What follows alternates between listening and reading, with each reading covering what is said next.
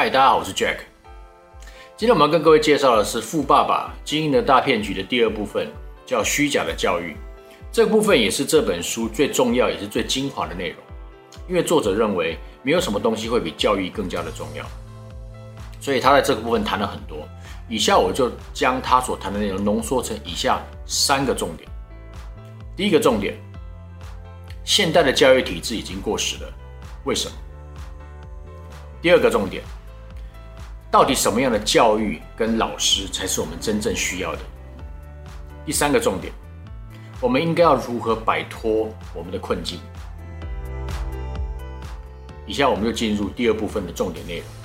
作者在书中开门见山的讲到，如果学校能够提供真正的财务教育，则虚假的货币跟虚假的资产将不复存在。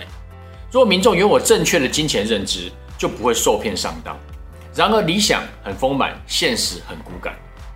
目前的教育系统并不教导学生关于金钱的知识，因此，大部分人的财务智商都不足以应付他个人的财务问题，更不要提去拆穿虚假的金融谎言。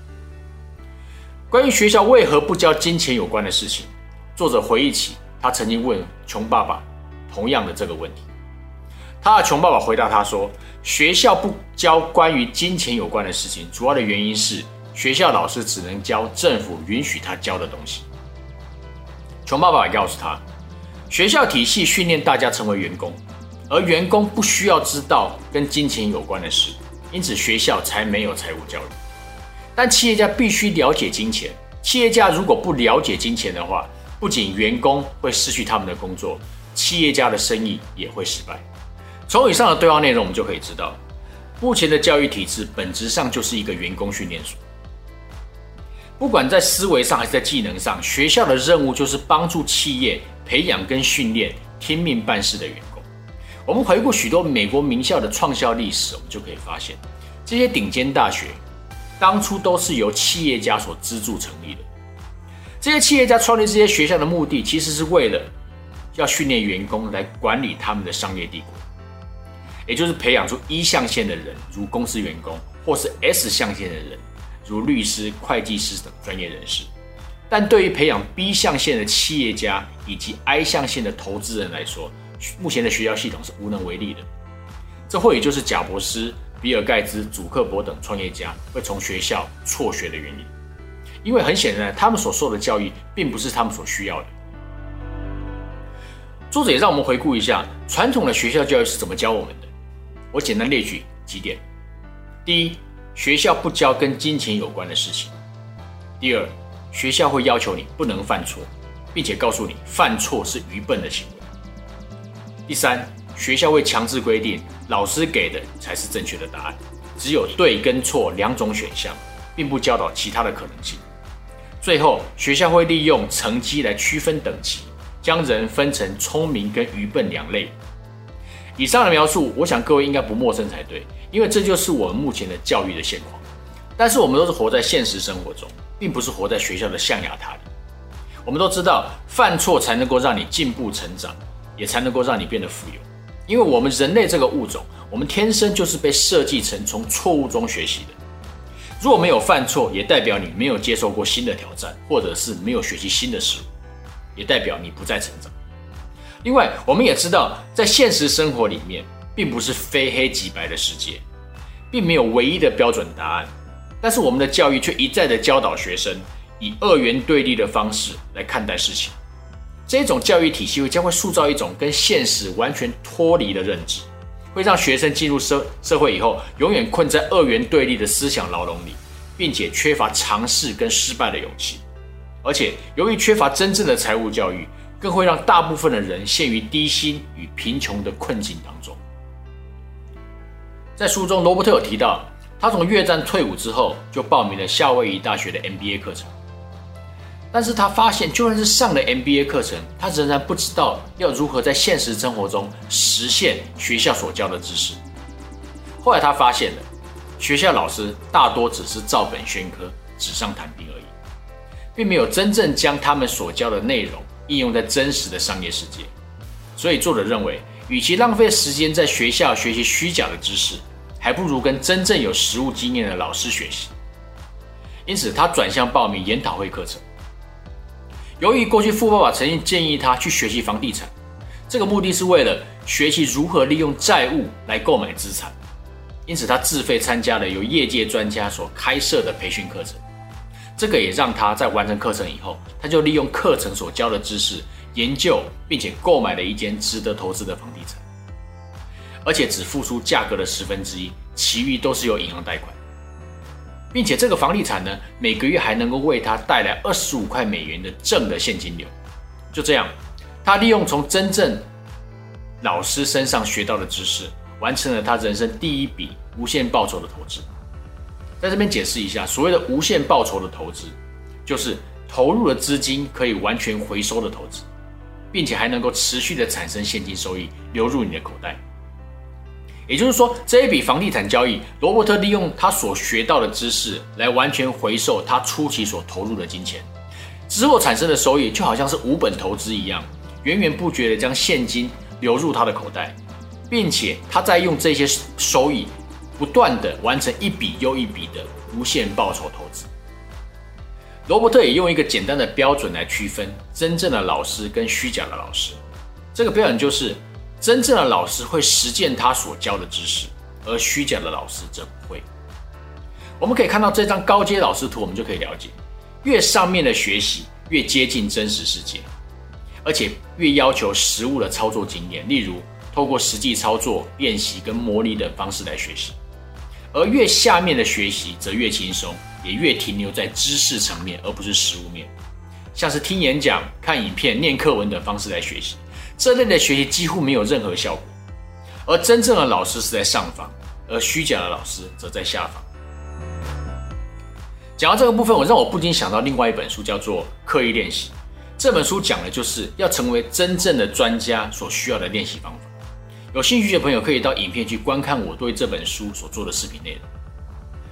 作者也认为错误是最好的老师。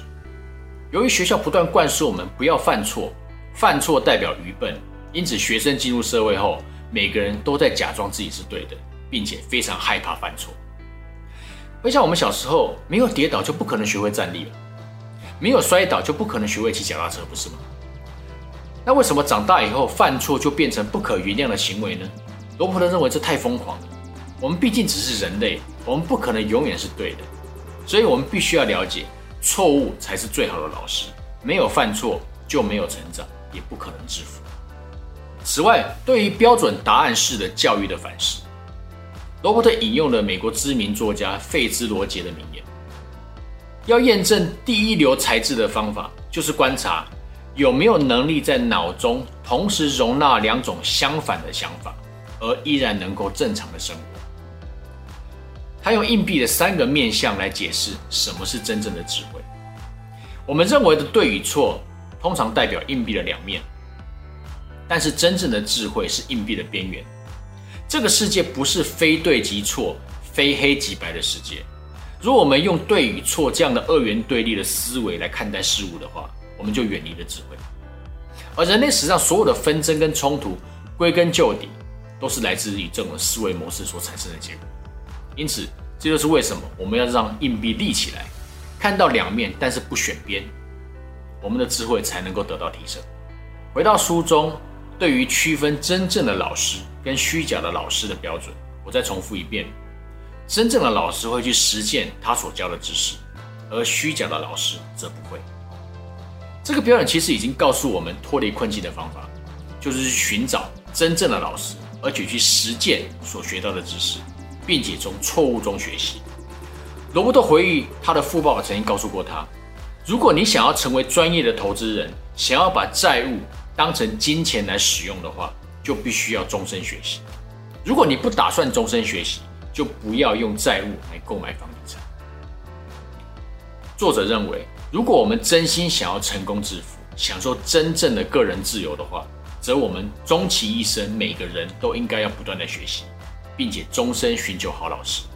他在书中这样说：“我所能做的最重要的事，就是鼓励大家犯下自己的错误，并且从中学习。”罗伯特也认为，真正的教育不是自我的设限，而是要让人有能力去做自己想要做的事情。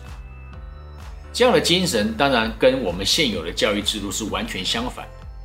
他也认为，我们应该要用勇于尝试来取代自我设限，用实际经验来取代书本知识，并且用真正的财务教育来让人们驾驭金钱，而不是被金钱所奴役。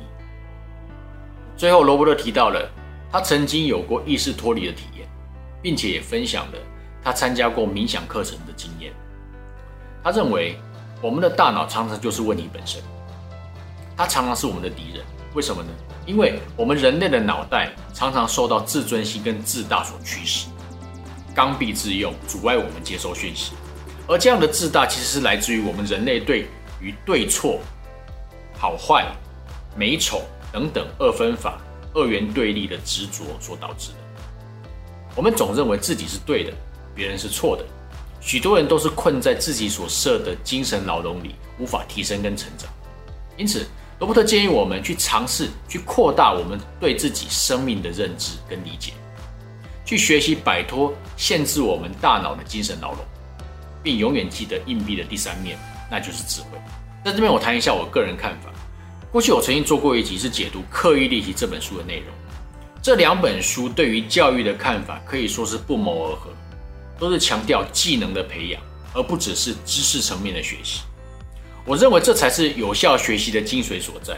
而刻意练习里面说的更为详细，可以说是已经完全揭露了要成为高手的学习方法跟步骤。有兴趣的朋友可以去看我那一集的视频。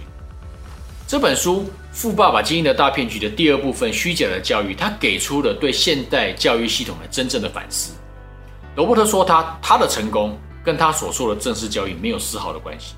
他的成功秘诀在于，他不断的在寻求精神上跟实物上的真正的老师，并且从他们身上学习。